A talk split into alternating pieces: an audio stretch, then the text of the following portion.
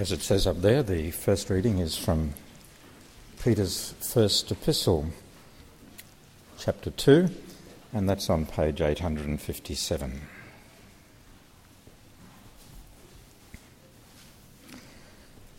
As you come to him, the living stone, rejected by men, but chosen by God and precious to him, you also, like living stones, are being built into a spiritual house to be a holy priesthood, offering spiritual sacrifices acceptable to God through Jesus Christ.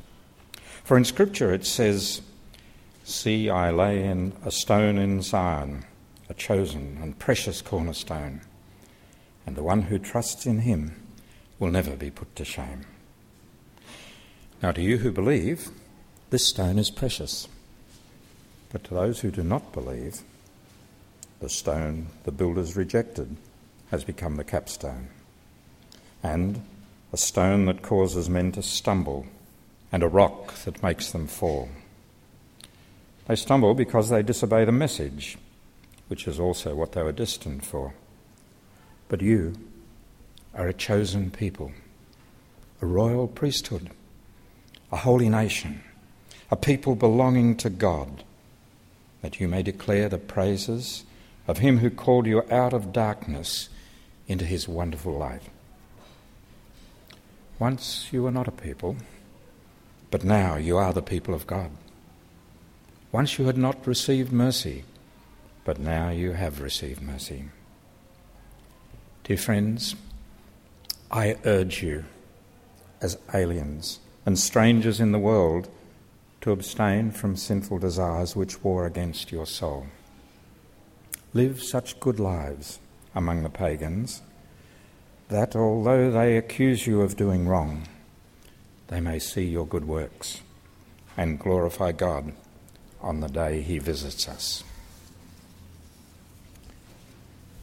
Stepping back a few pages to page 828 the uh, chapter 4 of Paul's letter to the Ephesians.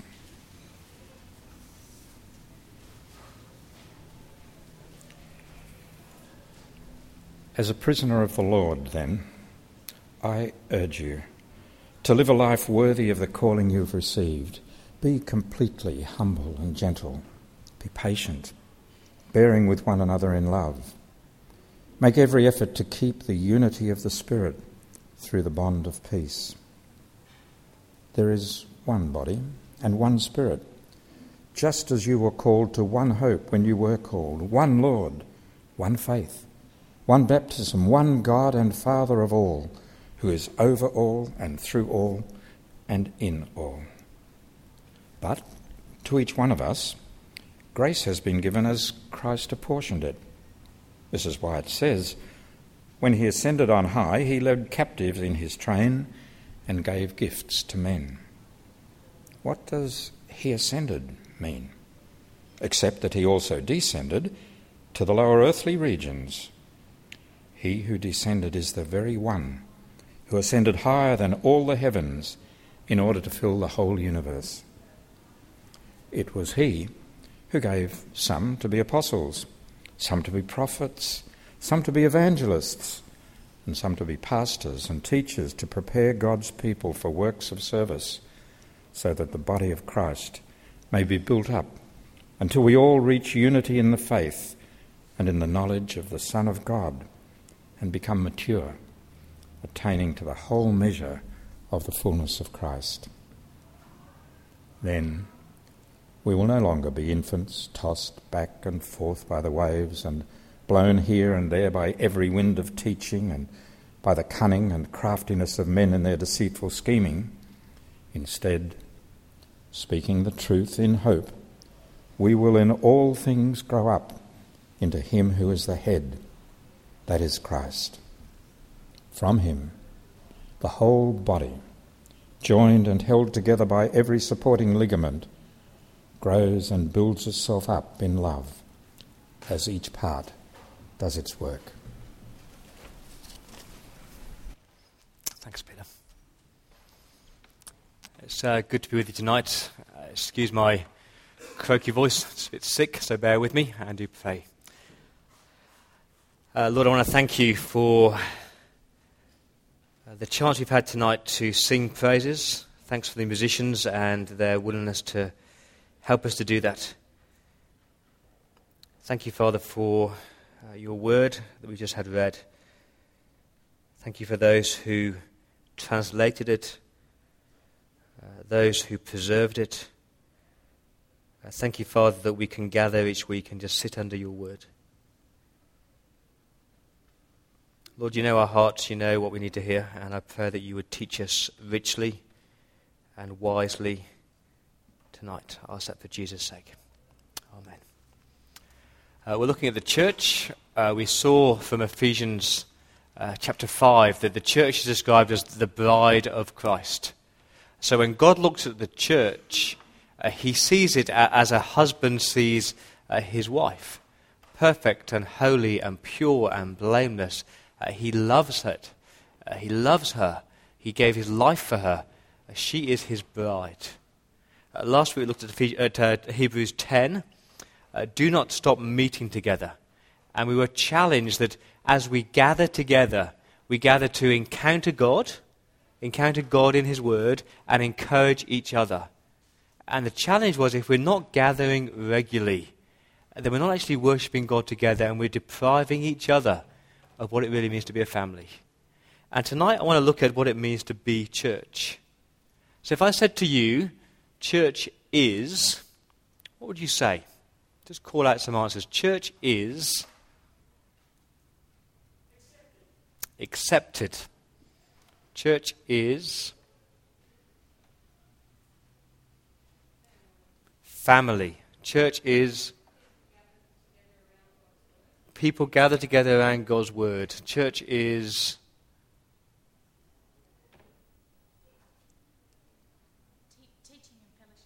teaching and fellowship. So, church is people gathered together around God's word. Church is being accepted. Church is family. Church is teaching. Church is fellowship. If you asked a lady called Lindy what church is, she'd say this. She said, Church are the people who loved me as I went through chemotherapy. My brothers and sisters who, who cared for me, who cooked for me, who prayed for me, who gave me lifts, who were just there for me in the tough times of life. If you ask David, he would say, A church are the people, my brothers and sisters in Christ, who, who loved me enough to sit me down and say the really hard things when I was living a godless life. And they cared for me, and they cared for Jesus enough to sit me down and rebuke me and correct me. That was church. If you ask Beth, she would say the church was a place where she met Jesus. A church was a place where she, she came and she encountered the Lord Jesus, and the people there loved her enough to sit down with the scriptures and teach her and disciple her and put her on the right path and lay solid foundations for her Christian life. If you chatted to Rosie, she would say that church was the community that were different because she wasn't a Christian. But there was something about these people that gathered each Sunday and they had something. And it was like, what are they doing in there? And she was intrigued, so she entered the church and she too discovered Jesus. You see, when it's functioning well and when it's functioning properly, the people of God gather together, the community of believers that love each other and care for each other and encourage each other and build each other up and spur each other on. It's the most beautiful thing on earth. When the community of God get together and serve our King together and we work alongside each other and we build each other up, it really is, as Spurgeon says, the dearest place on earth. That is church. This is how the Bible describes church. Church is God's household. Uh, 1 Timothy chapter 3. Paul writes, I'm writing you these, these instructions so that if I'm delayed, you will know how to, people ought to conduct themselves in God's household, which is a church of the living God, the pillar and foundation of truth. He says, We are God's household, the church of the living God. What does that word household mean to you? If I said to you, uh, What's your household? I'd be surprised if people said to me, Oh, my household is a, is a red door with with red bricks and mortar and it's two stories high. You wouldn't describe the structures. If I said to you, What's your household? you would talk about the people who live there. My household is me uh, uh, and my wife and three kids. My household is my mum and my dad, and there's four of us in our family. The household is the people, not the building. And so we are God's household. Look around you. The people sitting next to you and behind you and in front of you, we are God's household. Different people, different background, different walks of life, different ages, but the only thing we have in common is the Lord Jesus Christ. We are the family of God. Another metaphor from the Bible. Uh, we are God's temple. Ephesians 2 In Jesus, the whole building is joined together and rises to become a holy temple in the Lord. And in Jesus, you two are being built together to become a dwelling in which God lives by his Spirit. That's extraordinary. The temple in the Old Testament was the place where God chose to manifest his presence. But he says, because of Christ, if you're in Christ, we are the temple. We are the place where God chooses to manifest his presence. And we're being built together into not bricks and mortar. The church is far more magnificent than any cathedral that's ever been built. We are, are the temple, the stones, the living stones. Uh, we belong to each other. Another metaphor. Church is the body of Christ. So Jesus is the head of the body, his church. Or this verse from Romans 12 just as each of us has one body, here it is, one body with many members hands, feet, eyes, nose, livers, kidneys. But these members don't all have the same function. But we're one body. So in Christ, if you're in Christ, we who are many form one body. Look at this last bit. And each member belongs to all the others. We're connected. We're part of the same body. We have different function, different roles, but we are one. Now look at those three images. Church is God's household, God's temple, and the body of Christ. Now, what do you notice about those images?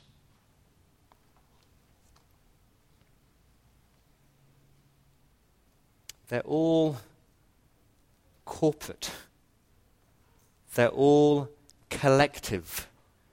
They're all we, not me. They're all us, not I. We're a family. We're a temple. We're a household. We're a body. It's about relationships. That is church. And I think that's the challenge to our individualistic society. Because we are being brought up uh, to believe that life evolves around us, to think individually. What is your goal? Uh, what's your aim in life? Think about self. What will make you feel better? And the Bible has a different concept. It says not about you, it's about others. It's about relationships, it's about family. And when we think about God's church, it really challenges us to what I call stop living in the elevator. Stop living in the elevator. Let me explain that. You know, when you walk into an elevator, you get into the elevator, and there's three or four people there. What do you do? Avoid eye contact. Ignore them. They're not here. I can't see them. I can't smell them. It's just me in my little space. And get me there as quickly as possible. I'm on the seventh floor. Please get out. You're invading my space. And, and some of us live life like that. And we do church like that in the elevator. We come. Please don't talk to me. Please don't sit too close to me. I want no human contact, just me and God, and I'm going to leave. Thank you very much. And we can't do that because we're related. Your brothers, your sisters, whether you like it or not. You are family. What happens when one person in a household decides they're going to isolate themselves from the rest of the family? It causes disunity and disharmony. What happens when, when one stone in a temple decides that it doesn't want to be in the temple anymore, it's going to kick itself out of the wall? Well, the whole wall is put under strain and, and is about to collapse. Uh, what happens when one part of the body, when your liver decides, I'm fed up of being a liver, I'm going to stop working now? where the whole body suffers. And if we keep thinking individual and if we keep thinking self, then this whole family, this whole body will suffer. So, what does it mean to be church? Let's look at Ephesians chapter 4. Here we go. Two points tonight. Number one, live as a united family. Live as a united family. So, what's the most powerful way that we can demonstrate God's amazing power to reconcile us to Himself and to reconcile us to each other? What's the most powerful way to show and to demonstrate that we really are brothers and sisters? It's to live as a united church. Uh, so, Ephesians 4, verse 1. As a prisoner for the Lord, then, uh, as the Westers would say, I urge, I urge yous to live life worthy of the calling yous have received. It's a, it's a, it's a plural you, not a singular. I urge you, plural, to live a life worthy of the calling that you have received. Now, what's the calling that we have received? Ephesians 1, it talks about how we've been chosen, adopted, redeemed, forgiven, brought under the headship of Christ. Ephesians 2, we've been reconciled to each other. And the calling that we have received is to live as reconciled, redeemed, forgiven, united people. Because we are united, whether you like it or not. Now, what's the basis of your unity? Verse 4. Uh, there's one body, the church. There's one spirit.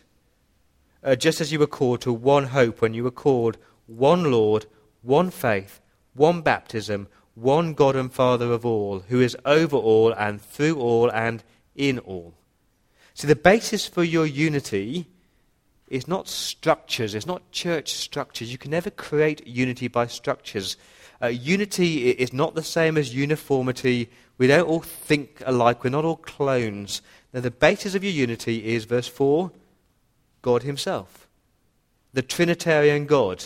So you have one Spirit, the, the Spirit who lives in me, who, who bought me, who equips me, who transforms me, is the same Spirit who lives in you. And so we're united by that same Spirit. We have the same Son. We have one Lord, the Lord Jesus Christ, and one faith in that Lord Jesus Christ, and one baptism into that Lord Jesus Christ, and one hope that that Lord Jesus Christ will return. And we have the same Father. Verse 6 one God and Father of all. I have a heavenly Father. The same heavenly Father who loved you and bought you is my heavenly Father as well. Now, have you got it? Your unity is based in God Himself. Your unity is based on a God who is Father, Son, and Spirit. Now, why is that so important? Because you cannot divide God. You cannot divide the Trinity. He is eternally unbreakable. And that's sort of the best basis for any unity that we have. It's been said that it should be no more possible Uh, to split the church and to split the Godhead. Because our unity is in Him, Father, Son, and Spirit. So the question is why is there so much disunity and why is there so much division and fighting and betrayal and disappointment and gossip in the heart? Why? Because we don't do what verse 3 tells us to do. Verse 3 make every effort to keep the unity of the Spirit through the bond of peace.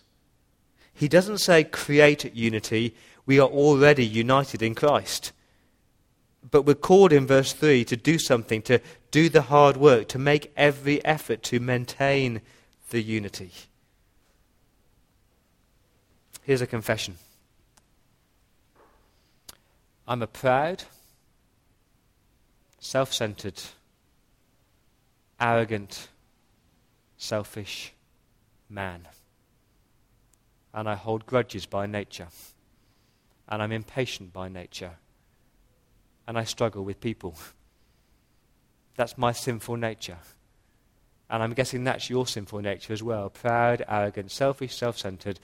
At the root of us all, that's what we're like. And that's why he says in verse 2 to make the effort to keep the unity, you need a transformation. Instead of being proud, you're called to be humble.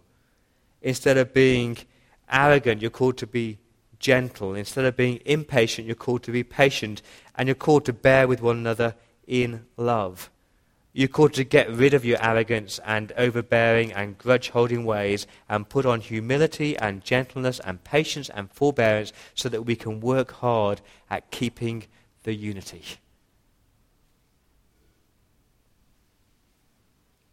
How are we going to do that? Because it is hard work. Because church is full of simple people. How are you going to keep unity in this church? The answer is quite simple. This is the answer. Think others before yourself. Think others, not just self. I'm going through a list of verses from the Bible. And maybe there's division, or there's factions, or there's fighting, or there's hurt with people in this building right here, right now. And I'm urging you to make every effort to keep the unity. What would that look like? Well, be devoted to one another in brotherly love. Honor one another above yourselves. Rejoice with those who rejoice. Don't be bitter. Rejoice with them. Mourn with those who mourn. Sit alongside them. Grieve with them. Don't use your freedom to indulge a sinful nature. Rather, serve one another in love. Carry each other's burdens. Not just know about their burdens, but carry them. Do the hard work of getting alongside them and carrying them, living life with them. Be kind and compassionate to one another, forgiving each other, because in Christ God forgave you. Encourage one another. Don't tear them down, but build each other up. Offer hospitality to one another without grumbling. Confess your sins to each other and pray for each other. And above all, love each other deeply. Because love covers over a multitude of sins. See, what do you notice about all those verses? It's not about you. It's about each other. It's not about self, it's about family. See, we're not called to provoke one another, to devour one another. We're not called for revenge or retaliation. We're called to love, honor, encourage, forgive, confess, pray, love one another deeply.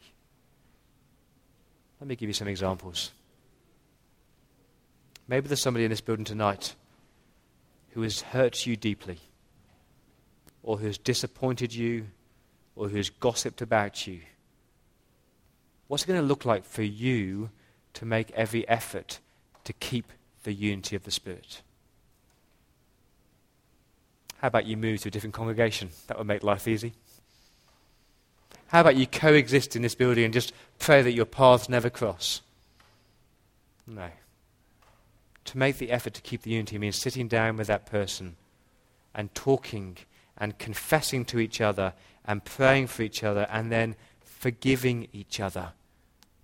Uh, not just in word, but in deed forgiving. You know, spending time with them, inviting them to your house, hanging out with them, showing that you really have forgiven them. That's the effort to keep the unity. What about somebody here who is doing life really tough? Maybe they're retrenched, maybe they're sick, maybe they're lonely. What would it look like to keep the unity in this church? It's not thinking, oh, well, you know, we pay staff to look after them. We've got church help to look after them. It's thinking, how can I carry their burdens? What can I do as a, a brother and sister in Christ to really feel their pain and to help them at this time? That will keep the unity. What about the brother or sister who is caught in sin? And you know about it what would it look like for you to maintain the unity of this church? Not turn a blind eye, but to sit with them with the scriptures open and allow the word of God to rebuke them and to correct them and then to encourage them and put them back on the right track. See, whether you like it or not, we're family. And we're called to keep the unity, and that's hard work. Uh, but church life and the Christian life was never called to be an easy thing. I'm urging us as a church to work hard at relationships. Not just on Sundays, but outside this building. Not just with people who are like you or people that you like, but with people who are not like you. Just to show to the world that we really are a united family. Live as a united family. Secondly, serve as a diverse family. Because in God's wisdom, He's made us all different. We're not clones, we're not monochrome. We're different people with different gifts and different personalities. And that's why He says in verse 7 uh, But to each one of us, grace has been given as Christ apportioned it. That word for grace is the same word for gift. As each one of us, grace gifts have been given as Christ apportioned it. And that's why it says in Psalm, Psalm 68, excuse me, that's why it says, when Jesus ascended on high, he led captives in his train and he gave gifts to men. Look at verse 7 again. You've got to understand this. If you're part of this family, to each one of us, gifts have been given. There's nobody here who can say, I've got nothing. I've got nothing to contribute to this church. Yes, you have. God has gifted you in some way. And you've been gifted as Christ apportioned it, verse 7. So Christ knows you, and Christ decided which gift he would give you. And so we can't sit here and say, I want the gift of teaching. Until, I've got that gift, I'm going to sit and do nothing. I want the gift of playing electric guitar. Until I've got that gift, I'm going to do nothing. I want the gift of hospitality. Until I, that, I've got that gift, I'll do nothing. No, God knows what you need. He's given you, He's apportioned you a gift. And you're to use it to build up the church. So, verse 11, it was, it was He uh, who gave some to be apostles, that is, the New Testament apostles who saw the risen Jesus, some to be prophets, uh, the men and women who spoke the word of God into people's lives. He gave some to be evangelists, the people who are gifted at explaining the gospel and getting alongside people and bringing them into the kingdom. It was some to be pastors and teachers who, who disciple, who shepherd, who handle the word of God correctly and speak the word of God into your lives. But why has God given us those people? Has God given us apostles and prophets and evangelists and pastors and teachers so that the church can be about one man doing everything? Is it my job to do everything? Look at verse 12. You're given these gifts to prepare God's people, His church, that's you and me, for works of service, for ministry. We're all called to ministry. We're all called to serve in some way. So that, not so that you're puffed up and not so that you feel good about yourself, but so the body of Christ may be built up. So you've got a part to play in growing this church. You've got a, a, vital role to play. The body of Christ might be built up until we all reach the unity of the faith and in the knowledge of the Son of God and become mature. I find verse 13 fascinating because we are united. We're united in the Trinity. We're called to make every effort to keep the unity. But in verse 13, he talks about reaching unity. There's a goal we're heading towards. It's called the day when we will be united. But, but to reach that goal, you've got a role to play because you've been given a gift to use in God's church.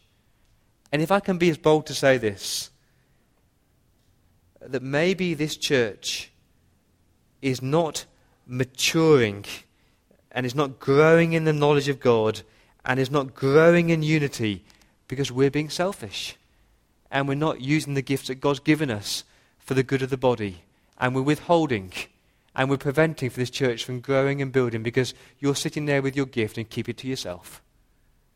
And the picture here is of a body that is thinking others and thinking growth and thinking maturity as you work, as you serve, as you grow.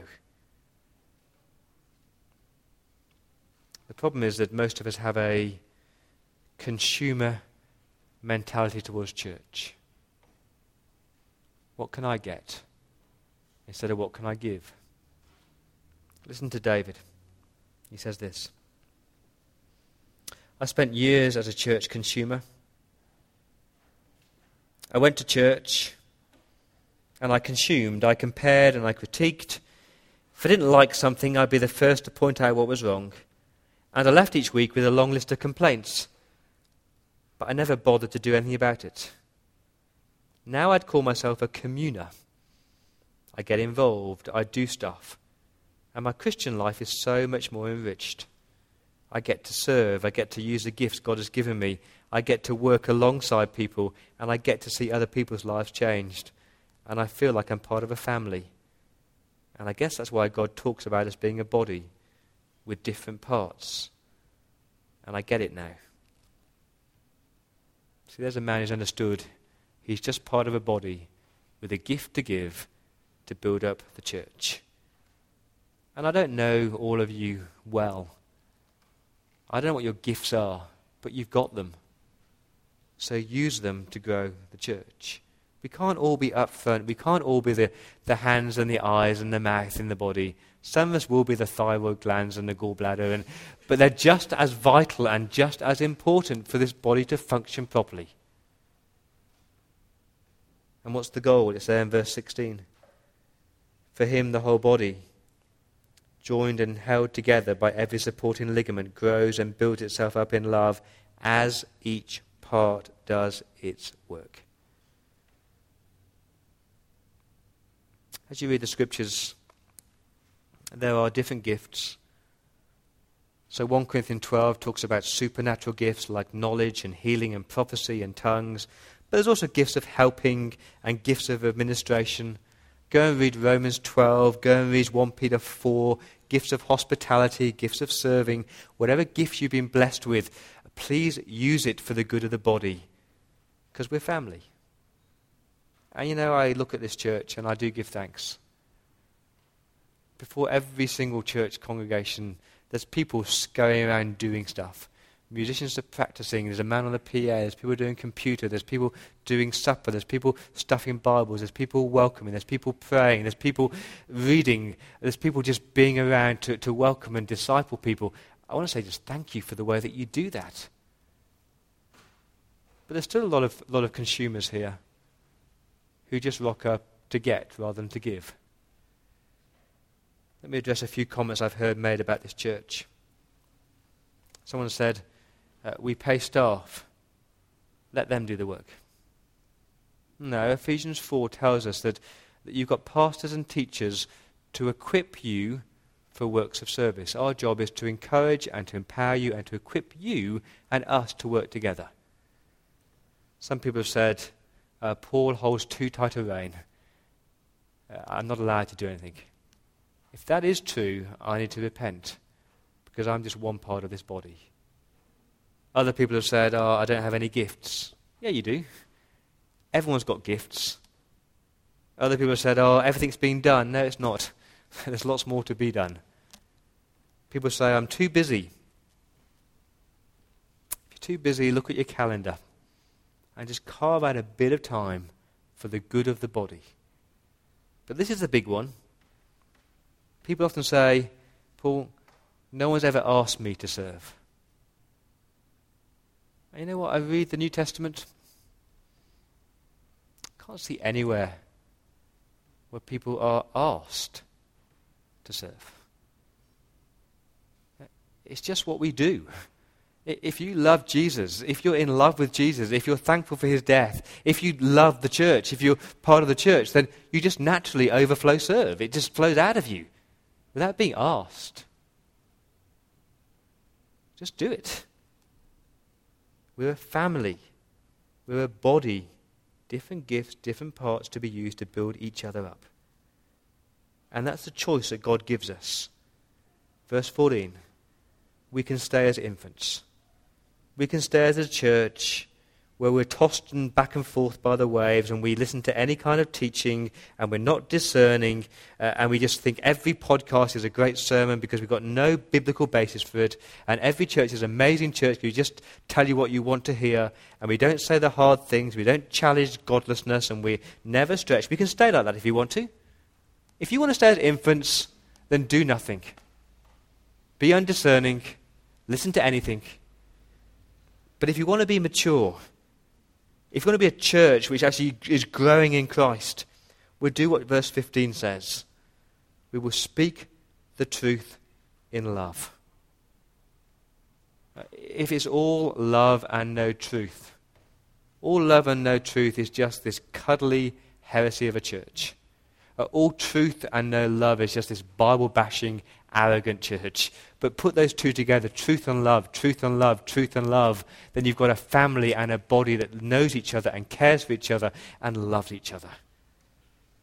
And then perhaps we will grow up and mature into Him, the head, like Jesus. Because He's the one who joins us together, He's the one who holds us together, and He's the one, by every supporting ligament, that's us. We grow and we build each other up in love as we do His work. So, are you serving? Are you using the gifts that God's given you to serve as a family? Here's what Spurgeon says. I warn you, it's a challenging quote.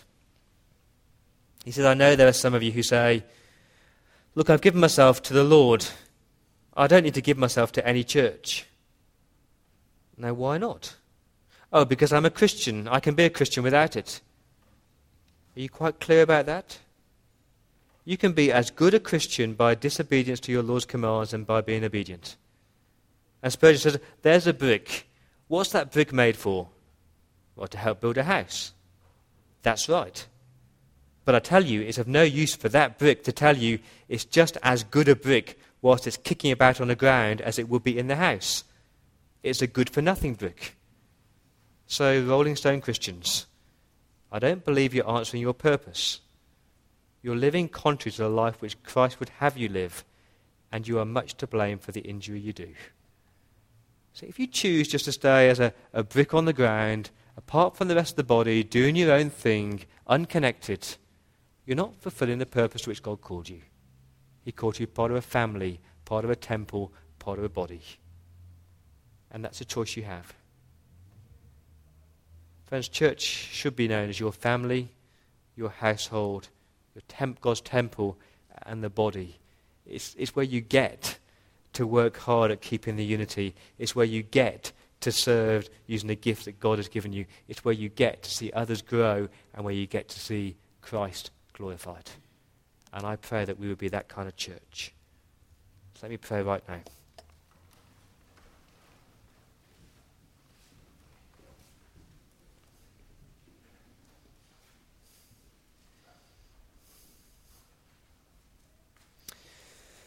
Paul says, make every effort to keep the unity of the Spirit through the bond of peace.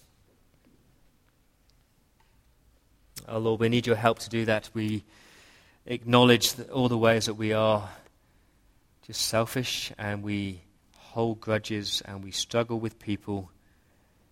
And Lord, uh, it's so much easier to be divided than to be working hard at unity. Uh, Lord, if there is work that needs to be done tonight, I pray that we'd have the, the integrity and the boldness and the desire to do that hard work.